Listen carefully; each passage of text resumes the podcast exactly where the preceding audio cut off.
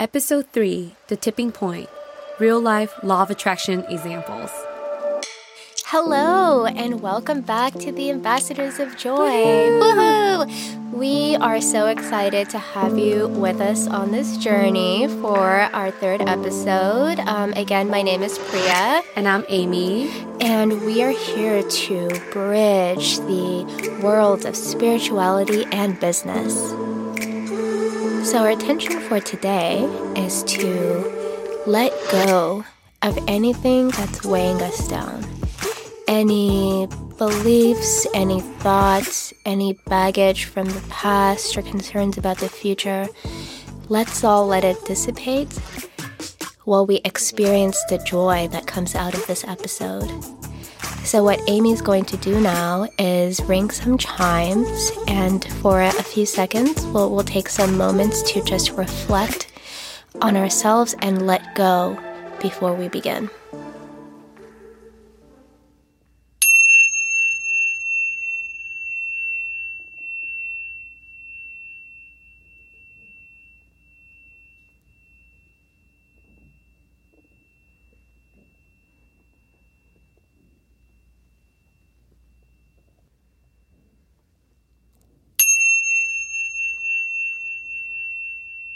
Thank you so much for the chimes, Amy. It's my favorite part of the episode. Mine too. All right, let's talk about what we're going to cover today. So, today we are going to be covering the tipping point. I'm very excited about this. I've never read it, it's on my bookshelf. It's Yay! one of those books that you hear so many people talk about, and you're like, oh, I have to get it. Of course, I do. Any kind of business person would need to read it. So I bought it, and I, the edges are yellow. It's been sitting there for ages. Edges are yellow from not reading. Yeah, yeah, like when it's just collecting dust, right? Just full disclosure here, I have read the book it's good to have a refresher. It is good to have a refresher, but as we know, The Tipping Point is one of the most popular books by Malcolm Gladwell, and it dives deep into this idea of a threshold or boiling point that puts certain social behaviors, um, pushes them over the edge, helps them gain momentum, and pushes them over that tipping point. So, Amy, why, you know, why did we pick this book? Well, I was reading another book. it's called The Law of Attraction. You may have already heard of it in our other episodes, and we have a link to that book in our show notes, so you can take a look at that. But as we were reading The Law of Attraction, Priya brought up this book to me. You said, I actually heard of this example from Malcolm Gladwell's Tipping Point, specifically about the New York City subway. Yes. And how the graffiti example in the book really stood out to you as a real life case study of the law of attraction. It was. In action. Yeah. No, I'm trying to remember. What were we talking about before? I remember. Okay. So you told me that, you know how when you go to the bathroom in. this episode is not about going to the bathroom, but maybe it will be. Who knows? Yeah, but Let's you, go with you, this is what you don't remember this, huh? Okay, I'm going to remind you. So you you told me you know when you go to a public bathroom. oh, bathroom? yes, yes, yes. And yes, the bathroom is Yeah. super dirty. And because it's so dirty, you drop something on the floor. You're not going to go pick it up because, well, It's already dirty. You're not going to clean up something that's already dirty. You're just going to make it more dirty. Versus if you go to a super nice bathroom like the St. Regis. Yeah. Right. And it's like marble floors. Yep. Everything is clean and sparkly. If Yeah. you drop something. If you drop a, a molecule, you pick it up. right. However you do that, right? Let me pick up my Yeah. minuscule tweezers and pick up this molecule. By talking, I'm gonna wipe it. and so that triggered your memory of this book and the New York City graffiti example It that I've never read before, but It it, really did. resonated with me. Yeah. So there's this one specific example that I remembered, like Amy mentioned from the book, where they were trying for years and years to figure out how to eliminate the graffiti problem where the New York City subways were just every day covered in graffiti. And nothing seemed to work until eventually somebody had the idea. I don't remember the details because I read this book a very long time ago. So this is going to be a great refresher for me as well. But someone had the idea of just repainting the subways every night at the end of the day. And then, no matter how much graffiti was on it the next day, every day repainting the subway. And it worked.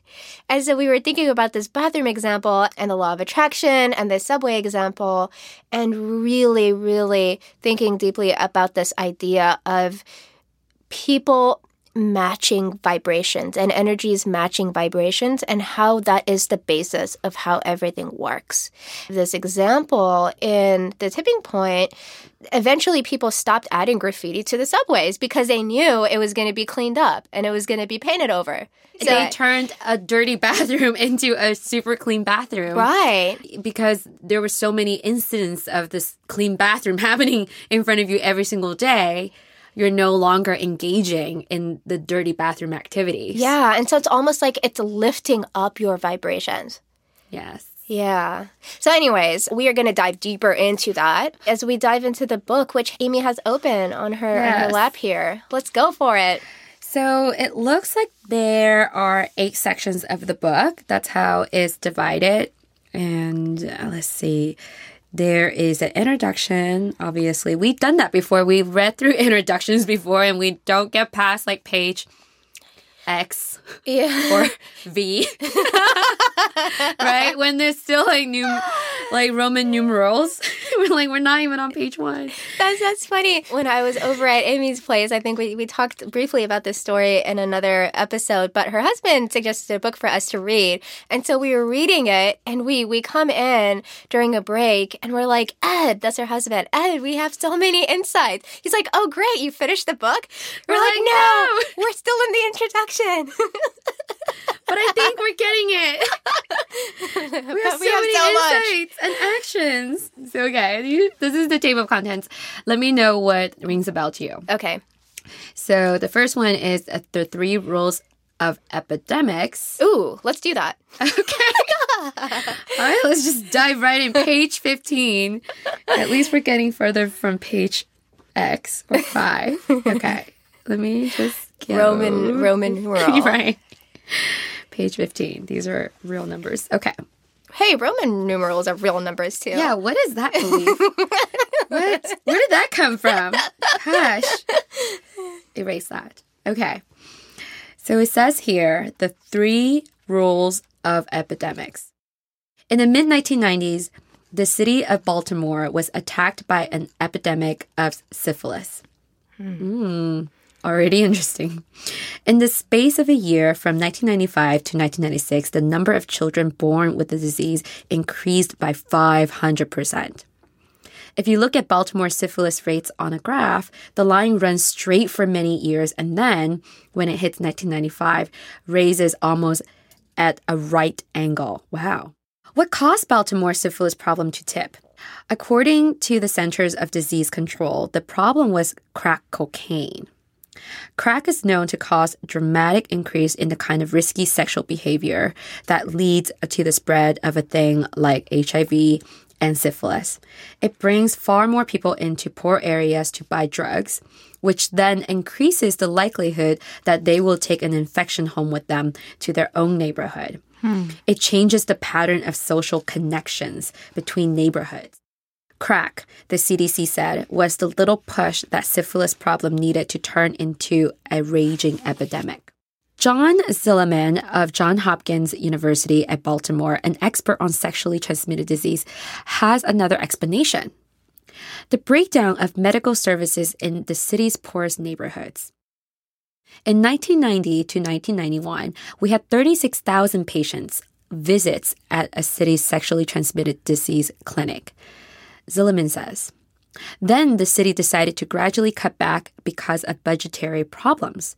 The number of clinicians went from 17 to 10. The number of physicians went from three to essentially nobody.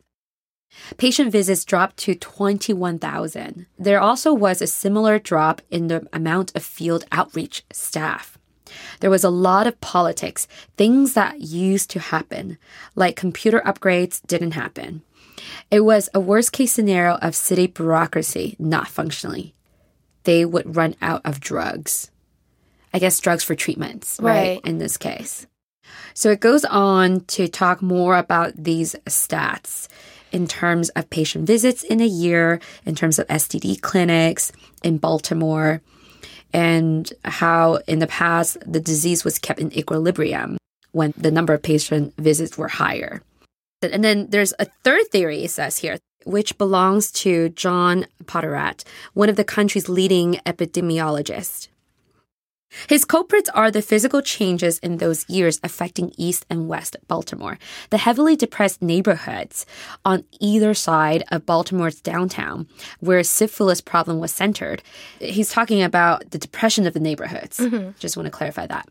In the mid 1990s, he points out that the city of Baltimore embarked on a highly publicized policy of dynamiting the old 1960s style public housing, high rises in East and West Baltimore.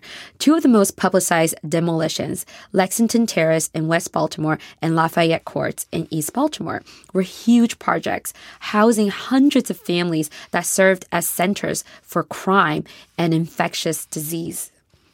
At the same time, people began to move out of the old row houses oh. in East and West Baltimore as those began to deteriorate as well.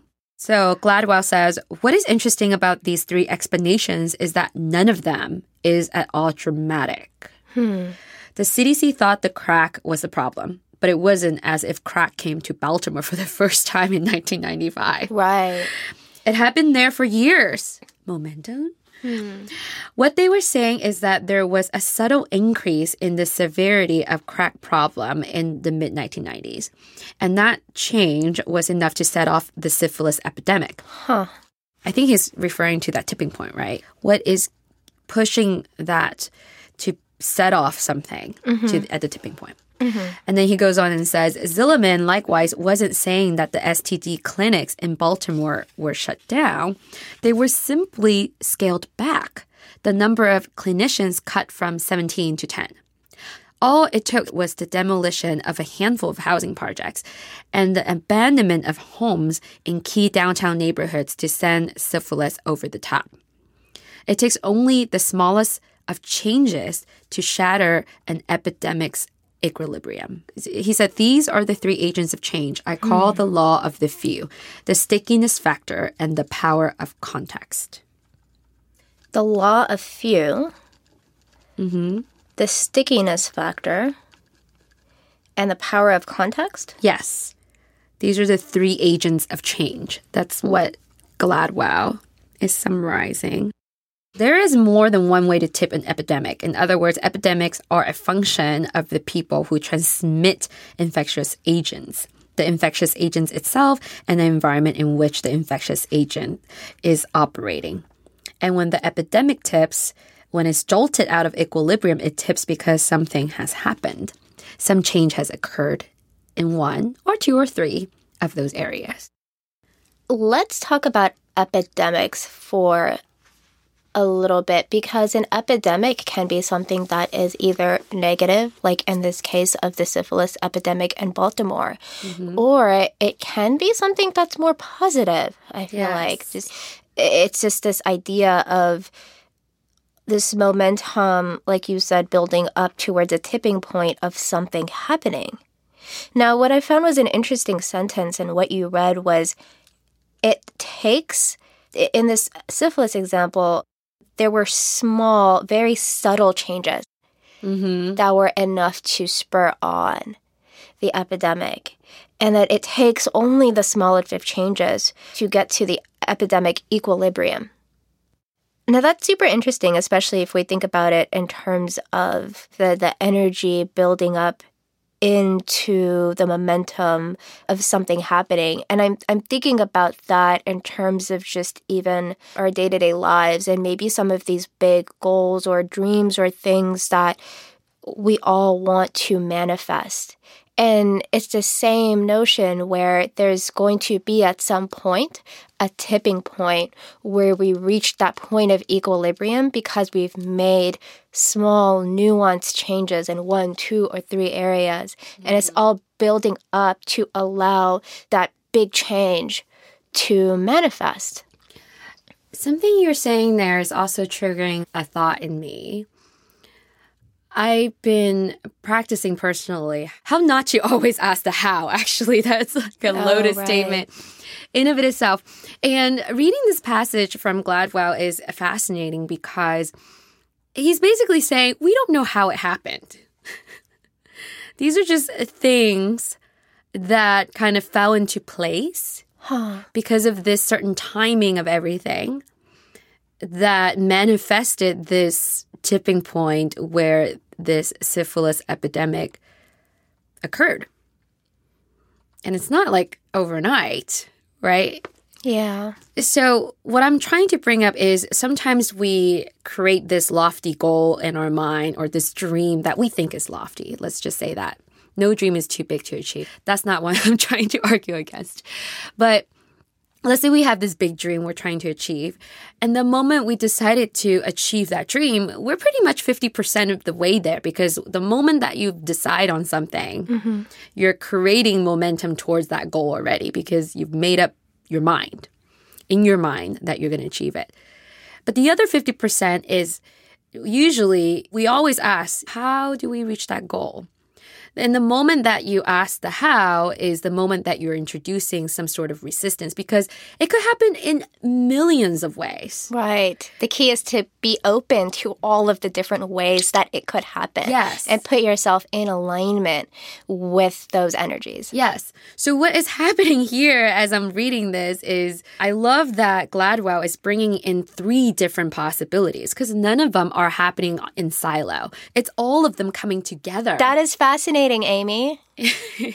that is super fascinating. Sorry, continue. yeah. So uh, what I'm just what I'm trying to say is actually it's it, probably more than three of these.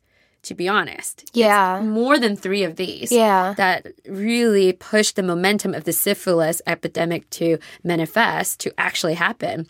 But I, I like the idea that it, there's already three and that there's no just one single silver bullet that took us to the, that epidemic for Baltimore. It is these possibilities that just happen and it's all like you said it, it all happened in in a period of time where it they found alignment with each other Hmm. that got to that point. So I do believe in this idea of momentum building over time and that there are many, many ways f- for us to build momentum to manifest anything. Could be, like you said, negative in this case of syphilis or something positive, like that dream that you had of beautiful vacation, a beautiful home, a happy life with lots of animals walking around. Yeah.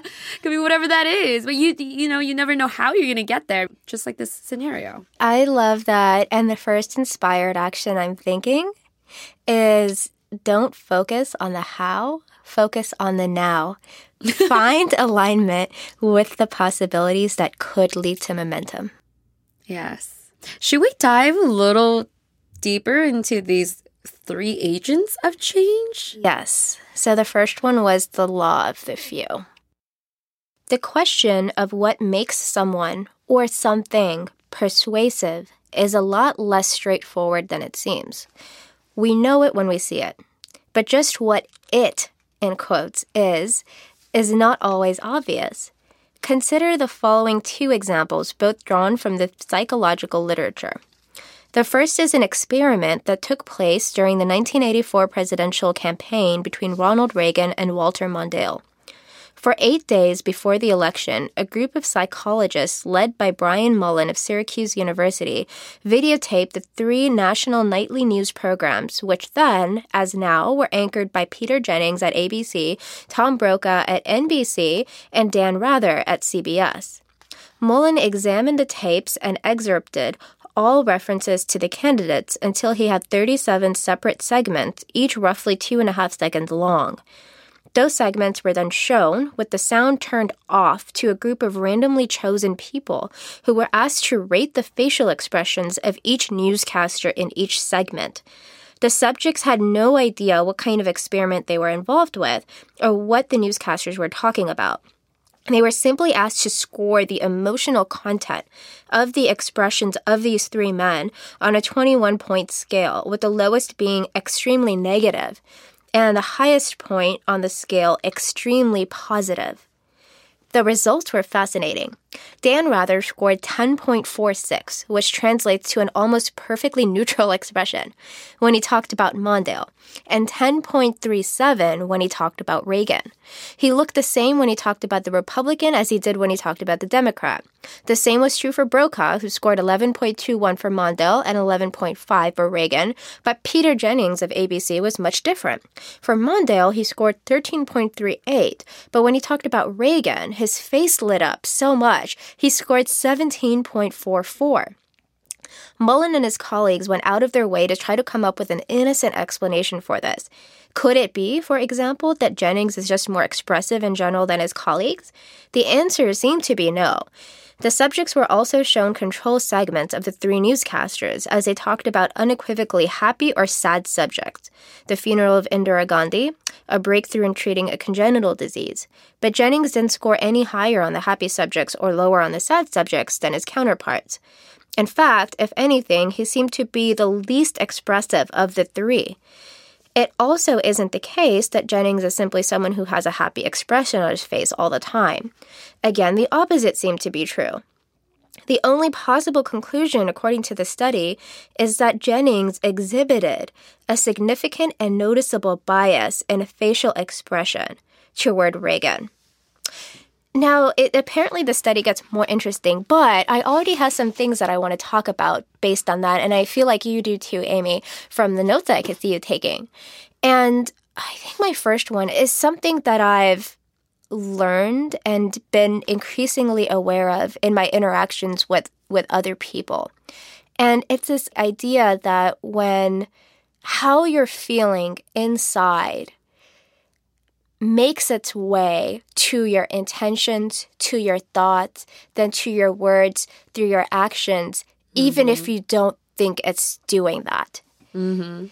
And so, if we are truly fearful of a situation, for example, and we have been spending a lot of our time thinking about the negatives of what could happen in a situation. Even if we are, let's say, talking to somebody in that situation, we're talking to somebody and we're using words that are positive, the negative energy still comes through. Mm-hmm. Like in this case with Peter Jennings, he was so happy. when he was, it seems so about Reagan that that just came through. Yes. In the expression, and other people noticed it. And that is energy coming through. That is his vibrational energy from inside making its way out and other people picking up on that vibrational energy. And I feel like it's the same when, you know, we're around somebody who might be having a bad day. Mm-hmm. And we pick up on that energy. Yes. So it's just so interesting once we become aware of the nuances of how that works and how that impacts not only us, but also the people around us who pick up on that energy as this example, as this study shows. Yeah, there's there's no voice in what the people were viewing, right? Yeah. When they were watching these clips from these newscasters.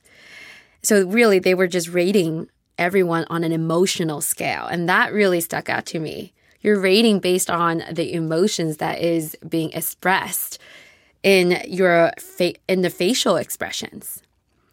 And I jot down this phrase hmm. vibrational translator. Oh. Yes, I thought you might like that.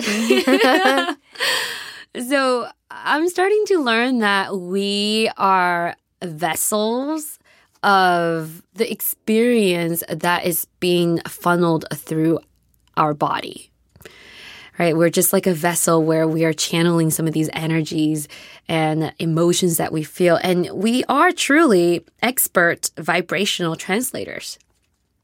And what is being written about in Gladwell's example in this case is that people who are talking about the news of the night, they're reporting on it, they are the vibrational translator. Oh, that's so interesting. Well, how they're feeling, how they're interpreting the candidates themselves. And they, using their own body, their own facial expression, their own vessel, right? Translate all of that frequency and energy out in, of course, they use words, but you don't need words as proven in this study. You just need the everything that is coming together in your body, in your facial expression, with your energy, with your smile or no smile. Those are the things that helps us communicate what it is that you're feeling about something. It's so interesting how how nuanced all of this communication and vibrational exchange can be and almost all the time we don't realize it's happening. Yeah.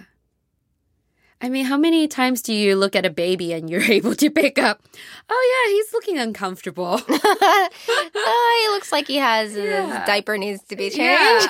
Yeah. Everything is energy and frequency, right? Like even even the smell of his poop. What? That is that is frequency. that is energy. You're like, oh, that doesn't smell right. I don't know how we got to that topic, but anyway. it reminds me, it does bring me to an inspired action. And it is for each of us to take a moment to think about are there any energies that I may be putting out there, either good or bad, that I am not consciously aware of? Mm-hmm. Yes. and more towards the negative. Are there any negative energies that I might be translating out to other people because of something that I believe inside? Yes. And I think you can really get a feel for what that is by seeing other people's reactions. If someone is taken back by what you're saying or how you're presenting yourself, or if they're closed off, you know, their body language and the way that they react to you is a very good signal for you to kind of reflect uh, on some of these things. There are a lot of things that I've done in the past with words that I say, movements that I make with my hands or body, whatever it is that that make people say, "Did you really mean to say that?" or "Did you really mean to do that?" And then I was like, "No, I didn't." Yeah, and you know, I think this is especially important in the context of of business and success in that world because you know, in business we are constantly trying to bring people into our vibrations, maybe into the type of service that we are providing or maybe we're leading our team.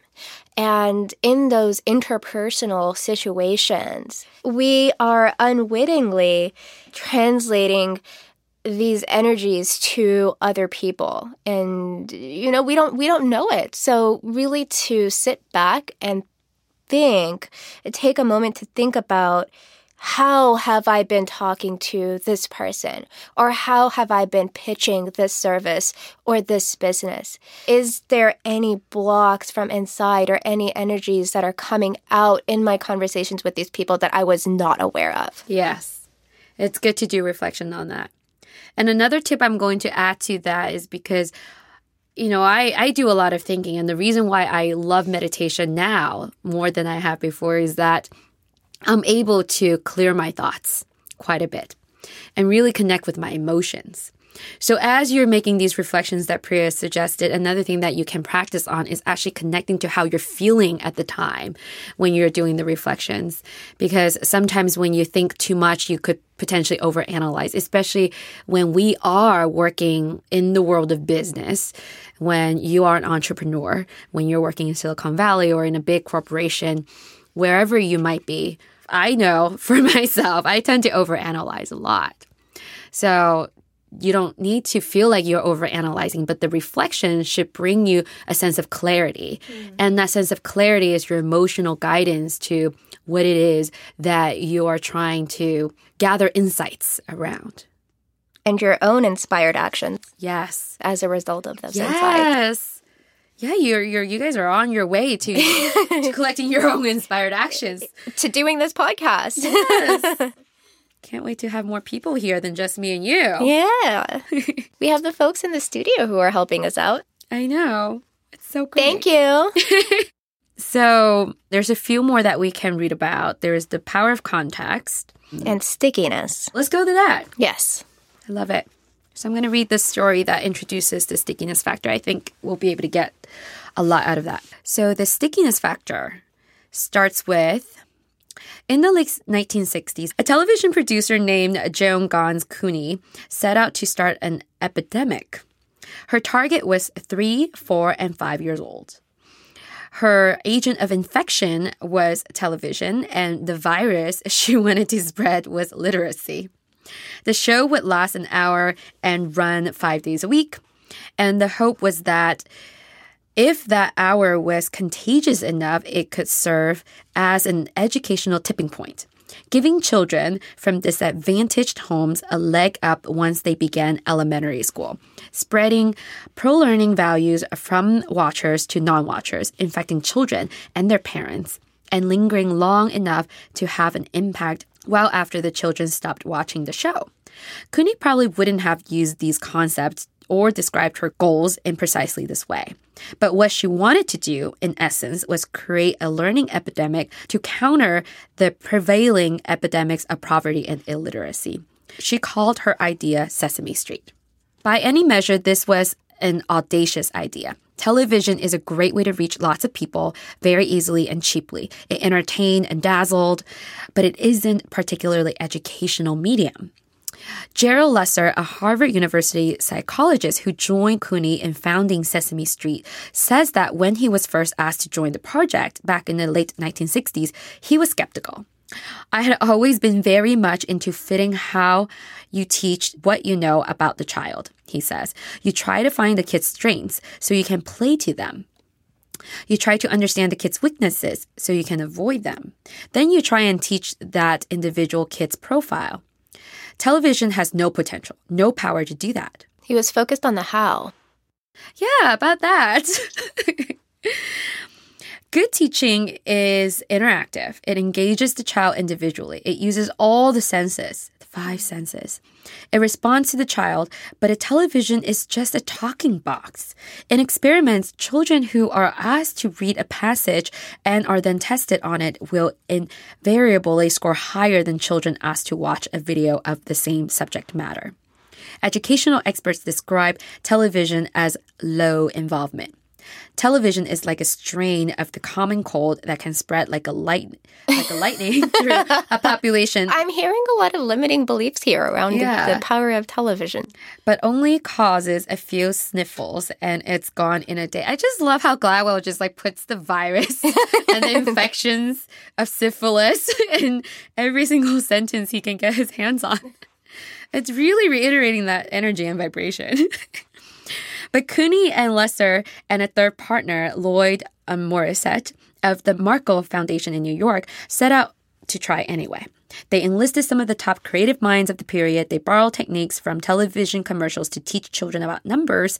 They used the live animation of Saturday morning cartoons to teach lessons about learning the alphabet. They brought in celebrities to sing and dance and star in comedy sketches that taught children about the virtues of cooperation or about their own emotions. Sesame Street aimed higher and tried harder than any other children's show had. And the extraordinary thing was that it worked. Virtually every time the show's educational value has been tested, the Sesame Street has been subject to more academic scrutiny than any television show in history. It has been proved to increase the reading and learning skills of its viewers. There are few educators and child psychologists who don't believe that the show managed to spread its infectious, again, message well beyond the homes of those who watch the show regularly. We're almost done. The creators of Sesame Street accomplished something extraordinary, and the story of how they did that is a marvelous illustration of the second of the rules of the tipping point, the stickiness factor.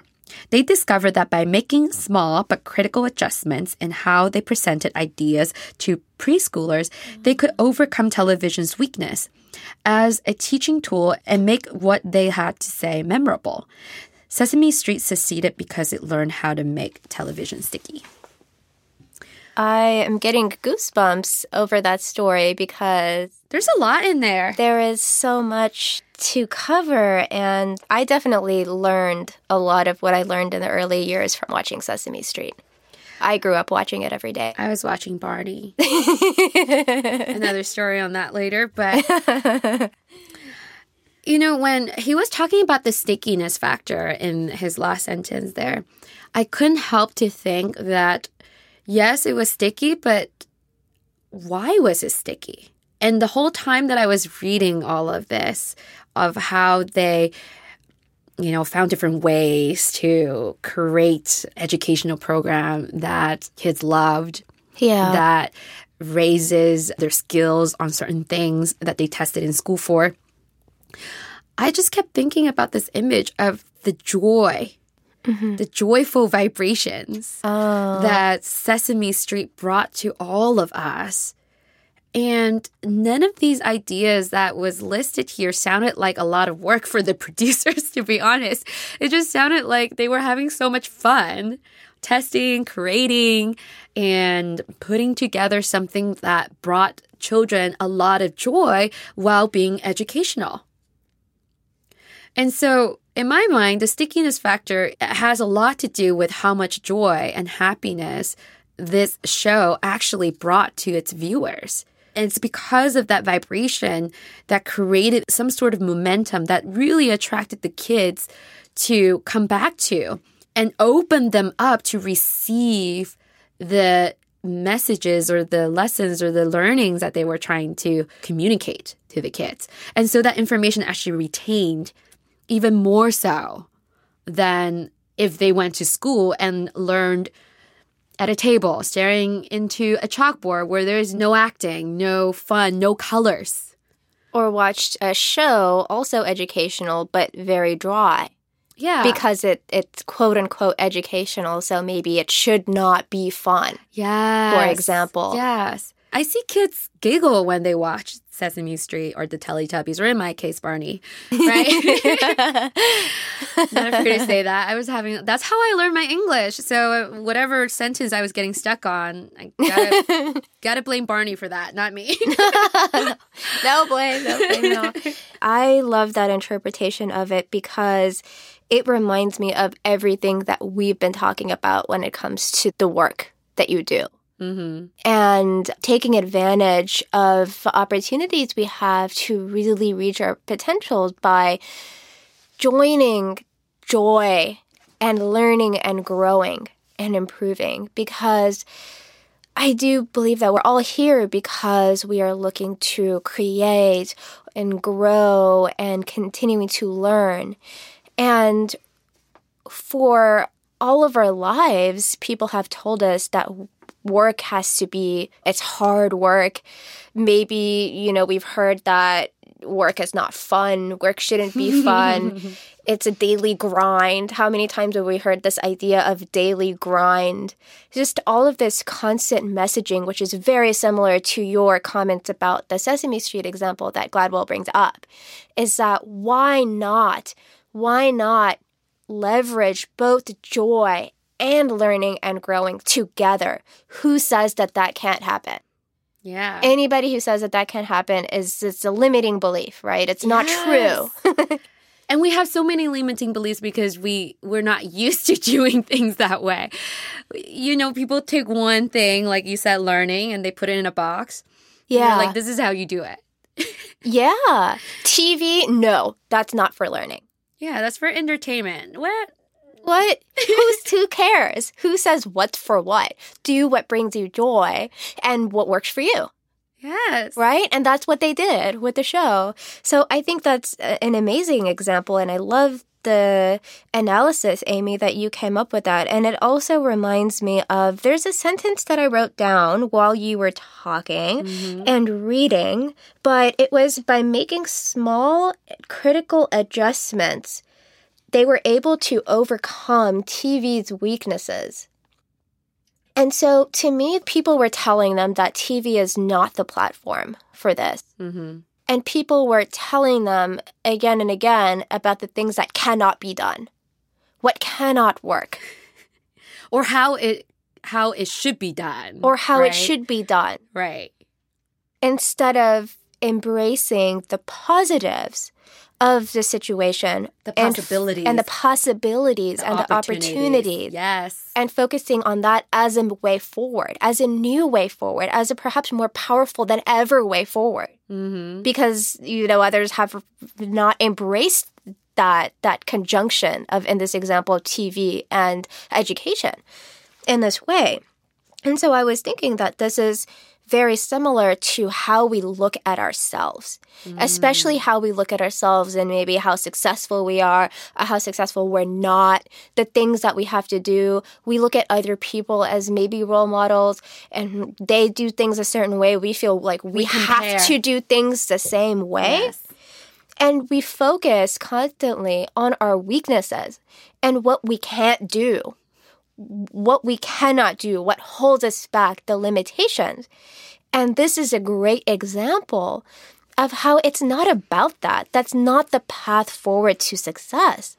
The path forward is making the adjustments that we need to make marrying what we want to do with what brings us joy and overcoming those weaknesses and really not even caring about them and instead embracing in a full way the opportunities that are unique to us because of who we are Yes. and embracing that as a path forward. And as you're saying this, I'm just going back to the book right now because what they really wanted to do is focus on the goal, right? Like mm-hmm. all they wanted to do is create this show that will uplift or lift the literacy rates of people that don't have access to education. They didn't let the hows and the talks about weaknesses or the shoulds or the don'ts limit them in reaching that goal because those are all things that creates resistance on your path to achieving anything that you set your heart out to achieve. I love that they didn't let any of these limiting beliefs like you're saying restrict them at all. And that they focused on bringing joy, they focused on the end goal, and everything that they did just kind of fell in place for them. And it just happened. And that's what made it extraordinary. And that's what can make us extraordinary. Yes. And that's what makes it sticky. Yeah. Yeah. Yeah. We should talk to Malcolm about this. So the third inspired action is to focus on the goal and to play with the opportunities you already have and what you already have. and allowing those opportunities to come through and show itself to you. A lot of times when we have resistance, the opportunities are usually right in front of us. We're just so focused on the lack of something or the weakness of something or the fear of something that we basically put blindfolds on ourselves. And then we attract those vibrations back in. Yes, correct. And so the idea is that we want to not focus on those things that will limit us from reaching the goal, but we want to take off that blindfold and really be able to receive the opportunities that are probably just right in front of us. Yeah. Yeah. That's so beautiful. So, do we have our three? We do have our three. Can we recap what they are? Let's recap what they are. so, the first one is don't focus on the how, focus on the now. Find alignment with the possibilities that could lead to momentum. Yes. The second one is to think about whether there are any energies that you might be putting out or translating to other people that you're not aware of, and connecting to how you're feeling during those reflections rather than over analyzing on them. So, that one, if I may summarize, just having awareness that you are a vibrational translator. Yes. Yes. And the third one is to focus on your goal and play with the opportunities that you have and just in general what you have and allowing those opportunities to come through. There's just so much. this is a great book. Yeah. It is still as yellow as I found it in my bookshelf, but I'm very happy that we were able to dive in. Definitely. So, to end this episode, we would love to come back to setting an intention of really thinking about these inspired actions that we came up with and being aware of the energies that we embody and how we might be reflecting those out, and to focus on the opportunities and joy. And joy. So let's take a few seconds if you'd care to chime us, Amy. Yes. Into our brief reflection.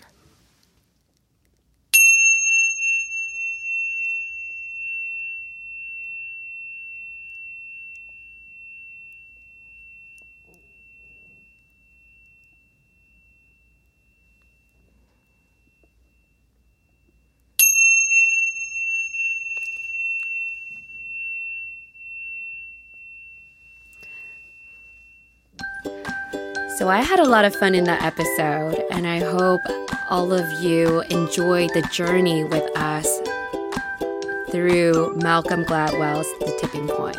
I know I did. And so please like our podcast on iTunes or wherever you're listening to us on. Give us a rating.